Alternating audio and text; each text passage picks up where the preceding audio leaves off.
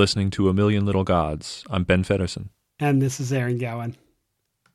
So last week we made a joke about the Patriots. It was just sort of an ironical aside or obiter dictum. I don't think anybody may have even noticed it. All right, Patriots fan being uh, like a, an identity that you choose for yourself. Exactly. Yeah. Yeah. And I just, it uh, occurred to me since we've named our two episodes Deflations Part 1 and 2 that that joke had a certain delightful element of happy play. Mentioning, uh, you know, deflation and the Patriots in one sentence was just too delicious as not to comment upon certain events that happened. Deflation and the Patriots definitely have something in common. Yeah. I'm an I'm a Colts fan, by the way, so Yeah. we were involved in that as well. Yesterday, I was just looking back at all the all the palaver that attended that you know fiasco, and, and I found a piece by Andrew Tomasi insisting that just a couple of months after the Patriots debacle, the punter for the Seahawks had committed an even more egregious cheat job with a deflated ball. I mean, I'm paraphrasing, but he wrote something like like deflated balls equals increased momentum of inertia equals longer kick equals cheating equals not the Patriots, so no one cares. So do you think that's you think that's right? Do you think the Patriots get Well, if we're going to turn this into sports talk radio, we can. But my Ah, recollection, no. my recollection of the event was that the general manager of the Colts w- knew that it was basically common knowledge that the Patriots did this, and he went to the officials and said, "Hey, can you check to make sure they're not doing it?" And they checked, and it, in their determination, they were doing it. Yeah. It's not as if you know. Yeah, okay, and Spygate, you know, maybe lots of other teams use the use video cameras too, but they Yeah. got caught doing it. So, you know, Yeah. lots of people rob banks, but you catch a bank robber, you know, you're more likely to catch the high profile bank robber that robs a lot of banks, you know. The John Dillingers of the world get caught and the average guy with the pantyhose over his head who runs away with $26, maybe he gets away with it, but we don't care that much, I suppose. All right. Um. The more success you have, the more heat you bring on yourself, is what I'm saying. All right. Well, basically, the only reason really that I bring this up right now is I want to cheat and put out a deflated episode. Just a small introduction, and then the interview, a few musical interludes, and that's it. No effects, no auditory flimflammery. Just punt the ball all the way to the next episode, which will be plenty inflated. There was a lot of us last week, I Yeah. noticed. And uh, I'm going to take a slightly different spin on it.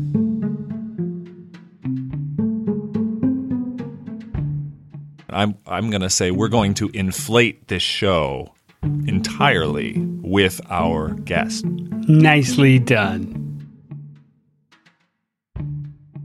Um, one moment, I need to start recording. And I think I'm recording now. Okay.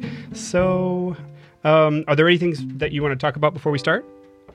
Um, no, not that I can think of. I think I shot it out all over email. Cool. Um, I guess the only thing is, you know, this is work I did on my dissertation, and so I haven't actually been super active with the race stuff. Hmm. Um, I'm getting back into it. Um, actually, like I have two papers I'm supposed to write that I haven't started. That's Robin O. Andreasen, Associate Professor of Linguistics and Cognitive Science at the University of Delaware. But she's a philosopher. That's one of the dirty little secrets of academia. The research that people do doesn't always fit neatly into the boxes of the departments and titles, and so a bit of Procrustean stretching and leg chopping is necessary to fit the people into their boxes. She definitely works in cognitive science, but her theoretical areas of expertise are the philosophy of science and the philosophy of social science, and the nexus of science and public policy, and she's a scholar of race and gender. What I recall and what I think comes across in the interview is her down to earthiness. It didn't feel like I was speaking to someone wielding authority. It felt like the sort of invigorating chat you might have with someone while you're on a modestly strenuous mountain hike, and then you'd hop in your Subaru and get some ice cream. I'm not saying she seemed unserious about her work. She's the research director and co principal investigator for a major grant at her university. I'm saying she seemed as serious as she needed to be, and otherwise, uninterested in pretense. By the way, in case you're wondering why I'm using the past tense, I conducted this interview almost three years ago before the podcast was even a university project. It's the way it goes. You make plans, of course, but most things are contingent.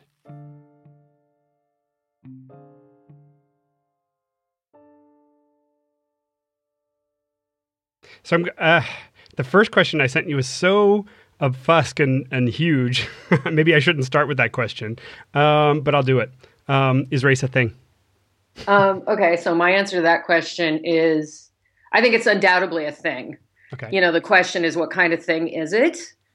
Um, and speaking from a philosopher's perspective, I think it's very clearly a socially meaningful category or a social kind, if you want to call it that. Mm. Um, so I think, you know, ontologically it's real and it's socially real because, in part, it fits into a systematic network that has, um, you know, causal consequences based on your classification, including things like health based consequences um, or socioeconomic status. Um, so for sure, I believe strongly that it's a social kind. Um, and I can talk about justifications for that in more detail if you want. But yeah. the other half of that, in my opinion, is there's this question about whether race is a biological category. Mm.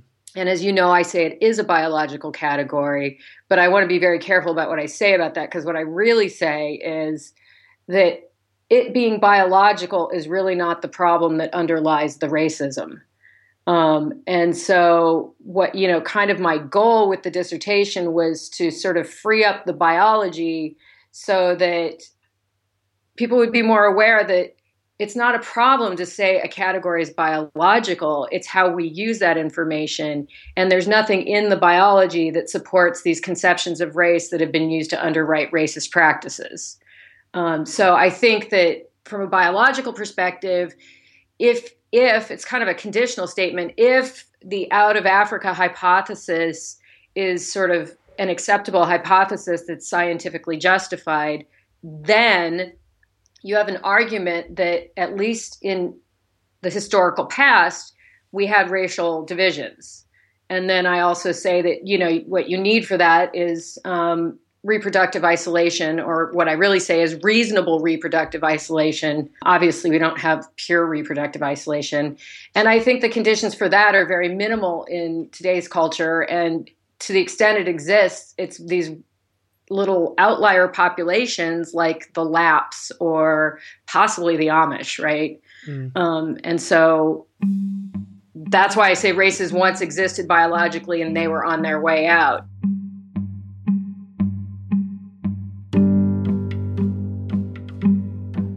If you're not sure what she means by the out of Africa hypothesis, that's the idea that human populations evolved in Africa and emerged out in separate waves of populations. Once again, I want to punt the ball down the field. So, more on that and the movement of people generally in future episodes. But conceptually, I don't think most of the arguments against the biological conception of race are successful because they focus on a conception of race that's out of date in systematic biology, which is the essentialist conception. Hmm. What I argue in my dissertation is that if you look at systematic biology, they're not classifying um, races based on um, clusters of similarity, right? That's kind of that's the sort of common sense conceptions of race use clusters of similarity. Mm. Um, and if you look at systematic biology, then you see that what's really being used is um, lineages, so mm. branching in the evolutionary tree. And so that's why the out of Africa hypothesis is relevant because um, it's the idea that, you know, if there's a branching structure in the distant past, then you have a concept of race. Um, and so it's really just a conceptual point more than anything. Because ultimately, you know, I'm well in the camp of people who think that the biological conceptions of race that float around in everyday language are completely wrongheaded, mm. right? You know, I have a $3.3 million grant to increase the diversity, racial and gender on campus, right? It's, you know, it's a passion of mine. But the point being that for the biology, if this if there was branching in the distant past and the out of africa hypothesis lends credence to that then you have a race concept. And what causes the branching? Well that was geographic separation right? Mm. and so i say that's a condition that leads to branching and so that's why that's relevant. So I, but clearly populations like the Lapps don't fit our everyday racial groupings maybe the historical groupings when the branching happened historically if you think about it what probably happened if the out of africa hypothesis is accurate and there was branching in the distant past then you're going to have all this reticulation. The tree's going to start coming back together and being more you know fewer clear cut branches. Hmm. and then you're going to have these small little branches still sticking out as like residuals and those might be like the Lapps um, so, you know, I think historically, it, like I said, if, because I really want to be clear that, I mean, out of Africa hypothesis right now, I think is probably the mo- more well accepted of the competing views about human evolution, but I don't want to sort of pin my claims on that. But, you know, historically, they probably were a lot closer to the groups we use today right? Because those are probably the things that gave rise to simple things like skin color and bone structure differences. Yeah part of the point of all this is I view it as a positive um, in a way that what has emerged from it is far from our everyday conceptions because I think it really drives home the point that you know if you're thinking about what race would be in biology this is what it would be. And look how far that really is from how we're using the term today. So race really is a social construct. Of course yeah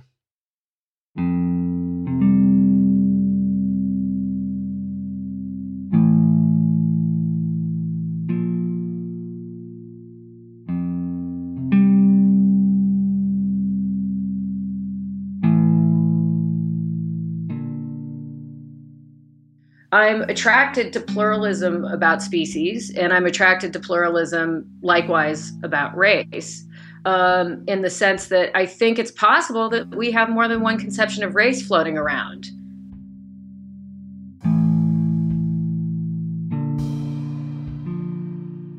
And I've started working on some stuff having to do with um, sort of philosophy of science and public policy.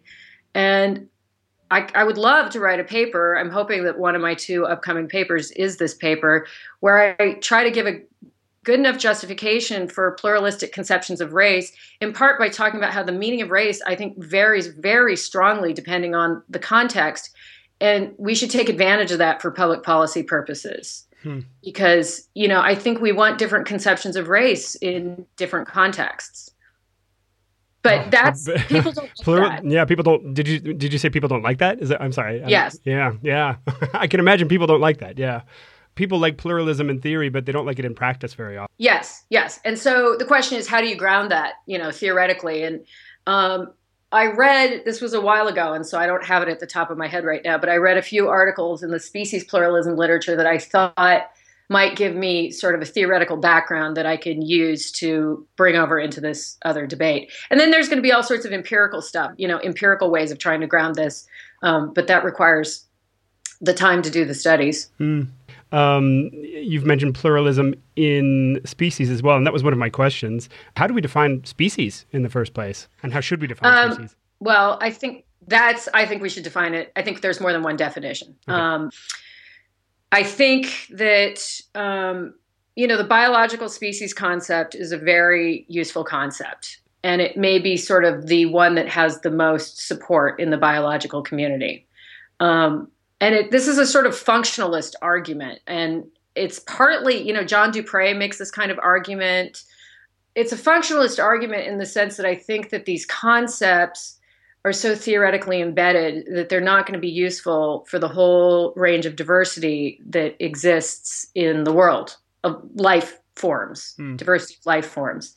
Um, and so, with the species concept, you know, the reproductive species concept is the one that relies on reproductive isolation. Um, and that one works pretty well for mammals. There's some, you know, fuzzy boundaries and so forth that you can live with, but it doesn't necessarily make the whole concept junk.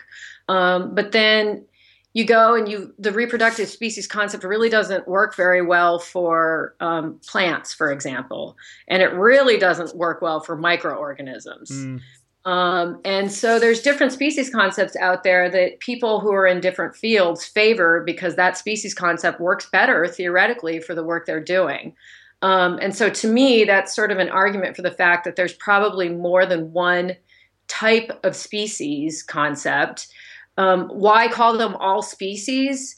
probably you know for two reasons. One is that there's sort of a core the species concept is this core concept about it being in between you know the subspecies and then the genus right? So it's partially just falling in between two other sort of levels of categorization in terms of its sort of size. Um, but then i think the other reason is you know there may be a broader functional concept that brings these all together I mean, I think of it this way. I, I teach intro to cognitive science, and you know, we have these ideas of computation and representation in cognitive science. Mm. And there's the computational representational understanding of mind, which is the idea that if you're going to try to understand um, some sort of cognitive process like language production, cognitive science is characterized by giving explanations that sort of go computation plus representation produces whatever cognitive task. And so your your task as a cognitive scientist is to identify what the computations are and how they interact with the representations. Well, when you go to flesh that concept out, there's many many ideas of computation and you know the most obvious are the digital computer versus the artificial neural network type computers. Mm. Those ideas of computation are completely different but we have this overarching concept of computation which is just you know manipulation of information. It you know anyway long and short i feel like there's other contexts in which we're happy with this idea that you have this sort of vague concept like computation and you know that means manipulation of information to produce a reliable output. Um, and representations are information structures with meaning. But then how you spell that out comes out in like many different ways and depending on what you're doing you may need one way way more than you need the other. And so I think it's the same with species and possibly also with race.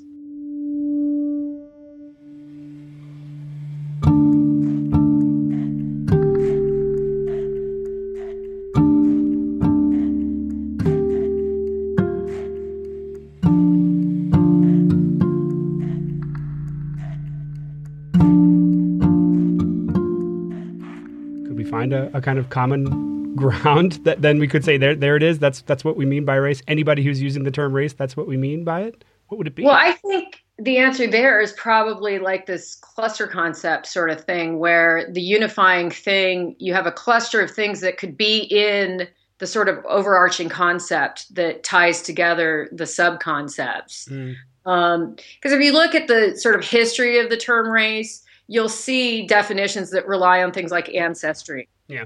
Um, so that's obviously in the cladistic race concept or the race concept that I defend.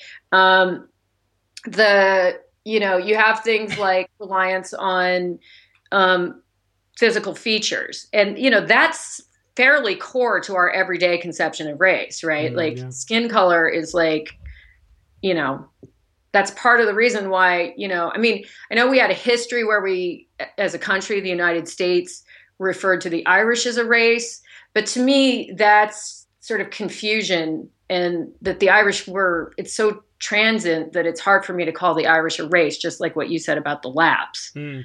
Um, and but anyway, you know, part of the reason is is I don't think the Irish have that same. They look too much like the English. yeah, yeah. I mean, that was that seemed that's always seemed like they like came a, from the same continent.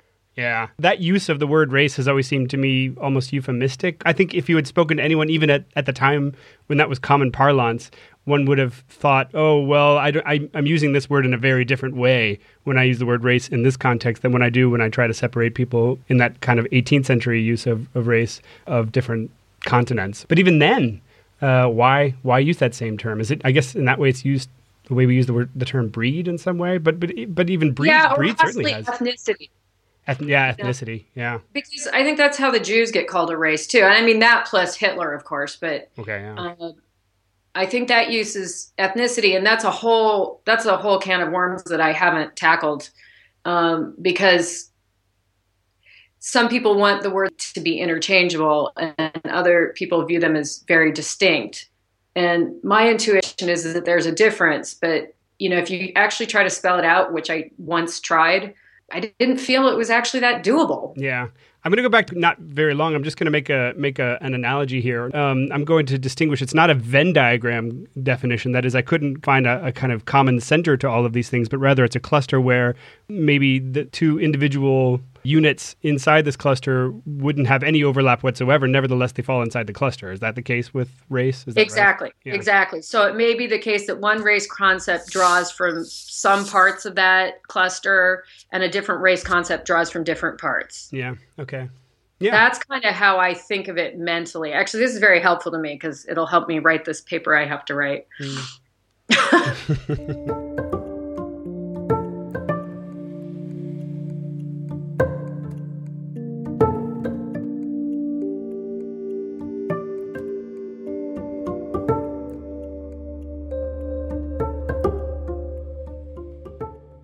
What use is the term race in medicine? Yeah, that one's harder. That's the one when I started at the beginning saying this isn't all at the forefront of my mind right now. Okay, so first of all, that question's ambiguous. It is, yeah. Um, I'm sorry. Between the ethics and sort of the empirical question. Well, let's right, let's so, stick first with the empirical question and then and then switch over if that's okay. That's totally, that's exactly what I was going to do. Okay. Is I was going to focus on the empirical question. The literature is, uh, in my opinion, a little bit ambiguous on how useful the concept really is in medicine. And I think part of the problem is because medical practice is such that when a patient walks in a room and the doctor's in a hurry, which they always are, um, not as a criticism of doctors, but simply just a fact of life, you know they're if they're using a sort of statistical um, concept then they're going to miss things sometimes but I'm going to stop you for one where, moment. Is there something getting is there something getting banged in the back? Oh yeah, it's my cat. He's clawing on the cat. Sorry. No, it's okay. My cat likes to claw on the tablecloth. um, I you know I don't I live in a very noisy house, so I don't notice these things. No problem.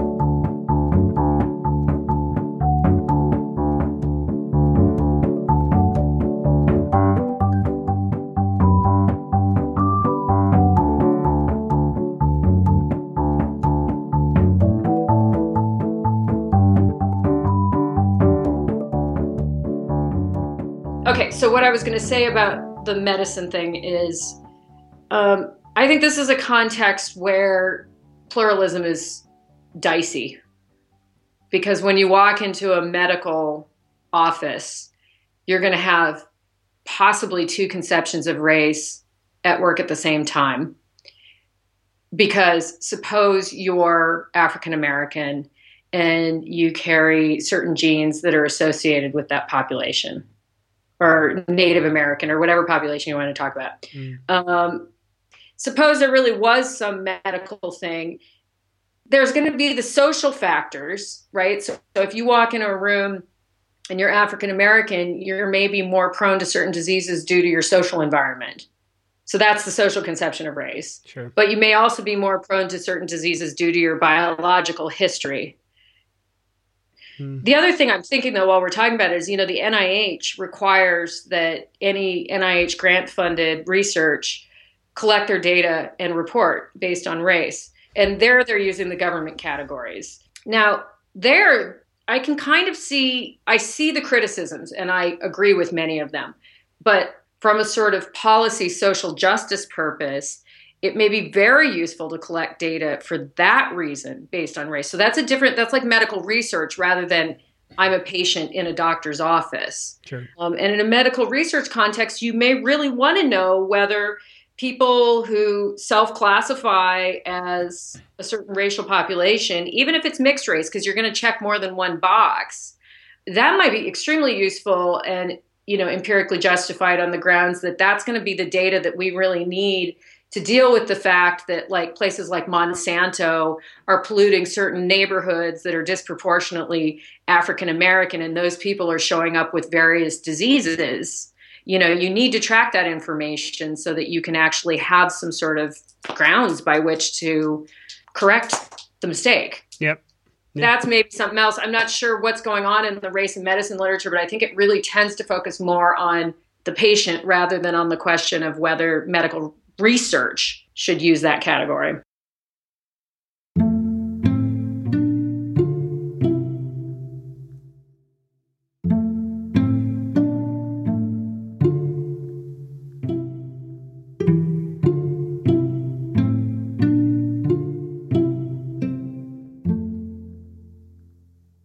here's a, here's and this this is a kind of it's a leading question maybe. Why the concern about race in the first place? That is why is this such a hot button topic? Let me be clear about which definition or which topic I'm talking about now.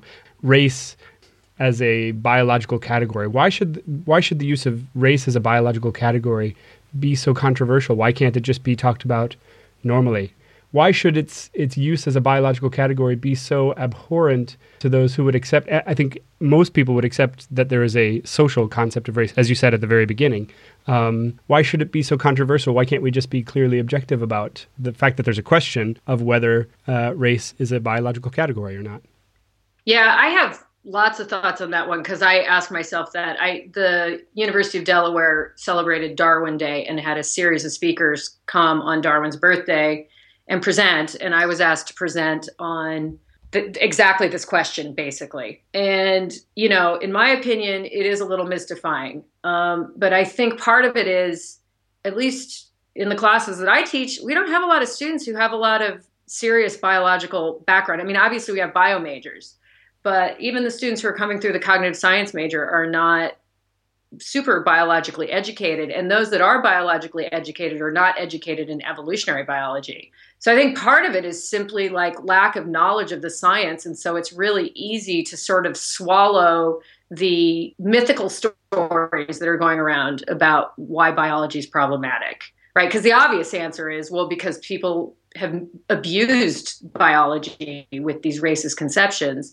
But I'm surprised at how many people like feminists and race theorists are still arguing that there's no such thing as race because essentialism's false. It's like, what? Like, essentialism is not the only game in town mm. for a classification scheme. But then the other thing I think that's interesting about, I mean, that I think is interesting about this question is I used to teach a class called Race Gender Science. And if you read the literature, I used to do a section on sexual orientation and then Chester, stop. That's my dog. Pause for a second because I'm going to put the dog away. Okay. The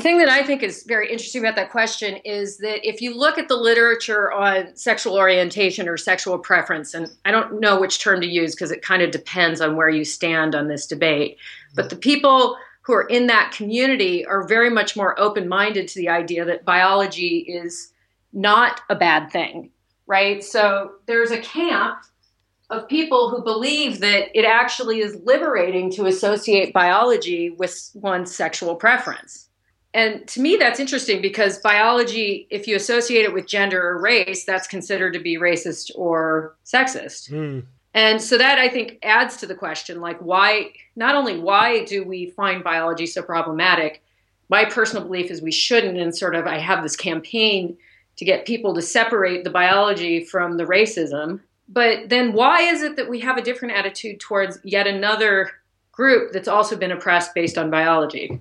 Yeah it's a, it's true. There's a there's a deep irony there, isn't there? I mean, there's this this on one side a, a fear of biology, a disdain for it because it's not a disdain not for biology, but but for the supposed abuse of biology on one side, and on the other side, almost a, a need to assert the biology and, and to show that look, there's there's a basis for this. I mean, I, I suppose in that case, it just on, on, the one side, biology allows for a kind of justification, and on the other side, it feels like it has at least been in the past abused as a sort of justification. But the use of, of biology as a as a foundation was specious in the past but but now, as you say, that's not the only name of the game. The only game in uh, town. Game in town. That was the phrase you used. Yeah, it's not the only game in town. There there are other ways of thinking about biology that are not essentialist that that allow for different ways of thinking about classification among humans. And then and then that's that's an interesting question that doesn't have to be loaded with all kinds of associations that we put into it. Yeah, I think that's right. And I think the fact that we have these the justification can go one way for one social group and a different way for a different social group just shows you how much the biology is being manipulated rather than it being the biology itself. Yeah. Biological conceptions of race are tied very much to evolution. obviously that's a whole can of worms in its own right because you know the evolution creationism debate adds to this sort of attitude about evolution and um, you know because i was at uc san diego i was at wisconsin and now i'm at delaware at all these institutions the undergrads really don't understand evolution and they're not taught it you know it's they're taught it if they seek it out, but it's not part of the basic curriculum. And so that's going to add to this sort of misunderstanding. And so then they think they understand evolution. And so they base their beliefs on this sort of faulty science, yeah. which makes it easy to perpetuate this system where we think biology is the problem. Could it be that, that, that could it just be a problem of biology and that evolution is a very difficult science to understand? I mean, if I, you know, it's very complex how physics works, but in the end, we can definitely say there's a Higgs boson, right? I mean, like we can say, no, we've defined it now. It's there. It's really there. And in biology, you never get that sort of certainty. And you know, like everybody sh- pops the champagne and says, "You, we've got we've got races. They're clearly there." It doesn't work like that in biology. Maybe there's something about biology that and, and life science that is just totally different. That that that is is allows for this kind of abuse because it's so unclear and people don't get it and it's hard to get.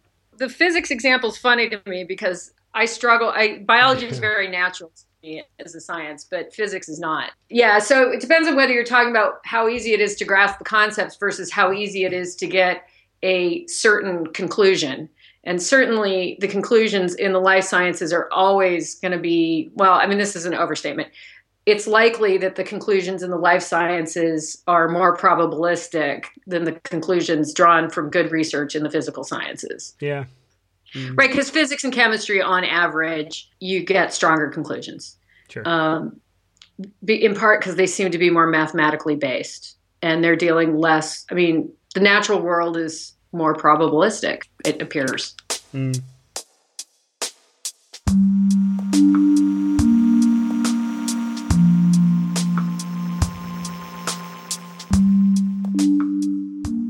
probabilistic, contingent, shot through with holes, ad hoc. The cat claws at the table and the dog's tail bumps against the furniture. The best you can do is make a cluster of concepts with no distinct center. No need to get deflated. Sometimes you have to stretch and chop legs off to make things fit. Sometimes you have to punt.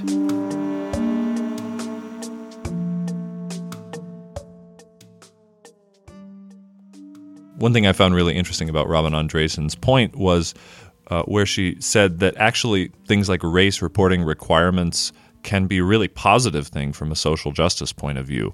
And she mentioned the case of collecting race data in order to see are certain, for example, certain diseases affecting certain racial groupings disproportionately, and not even in the sense of some sort of inborn a genetic predisposition, but in things like lead poisoning, right? And that is a, a huge issue of seeing how environmental impacts are reflected differently across these social, racial boundaries.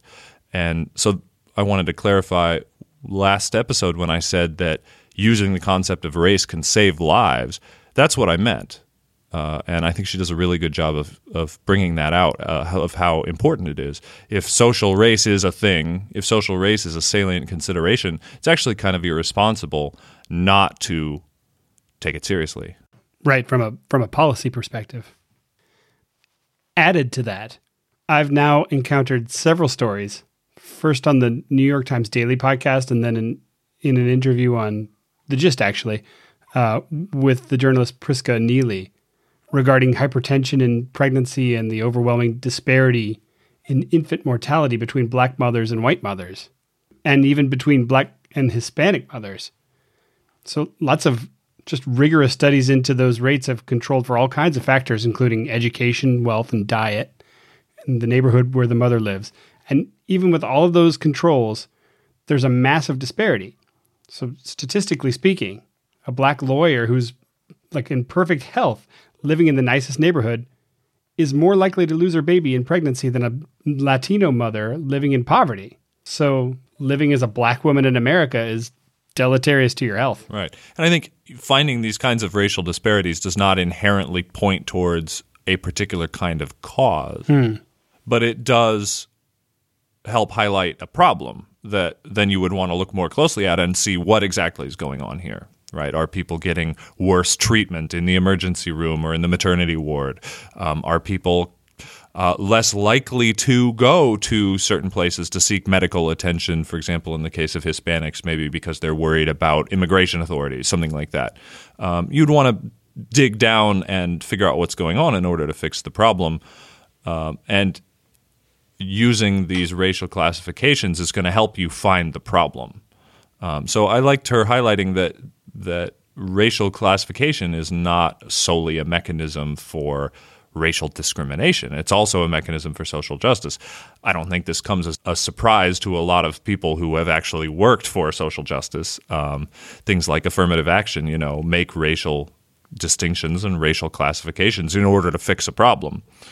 But I think it's important to keep in mind as we're talking about race that it can be used for bad, but it also maybe you need to use it to rectify some of the wrongs that it's done. It's not something that you can get rid of uh, without actually hurting the causes you're trying to advance. I think she's um, particularly strong when she says that essentialism is not the only name in the subspecies categorization game, and there are all kinds of other mechanisms with which we can make categories. Yeah, and also it calls back to my mind a point that Michael Hardimon made, which was that race blindness is not in itself a force for good, particularly.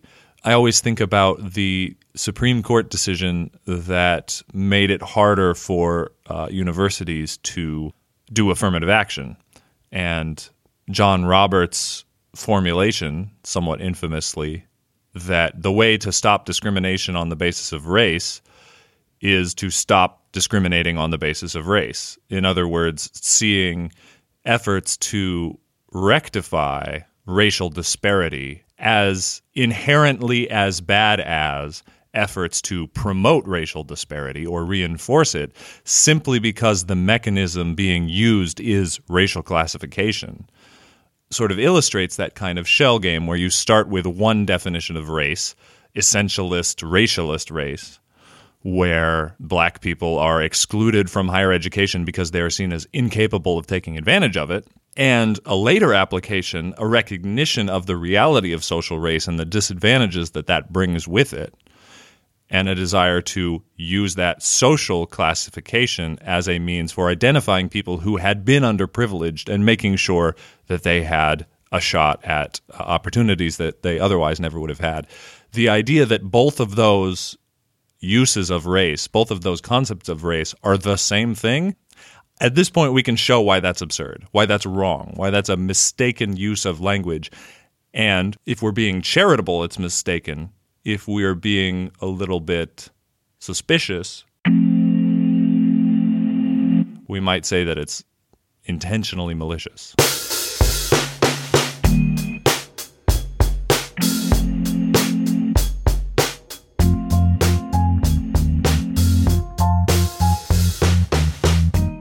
A Million Little Gods is produced at the University of Hamburg. Writing and production are by Ben Feddersen and me. This episode was edited by Kai Dyke and myself. Our other student producers are Julia Appa, Leonie Bauer, Maren Christoph, Pat Nels, and Anna Pejic. You can find us online at a million little millionlittlegods.com. Write us an email. You can contact us via Twitter. Our handle is at AMLG Podcast. Our Facebook page is facebook.com slash a million little gods and consider writing us a review on Apple Podcasts or wherever you can. We really appreciate it and it would really help us out.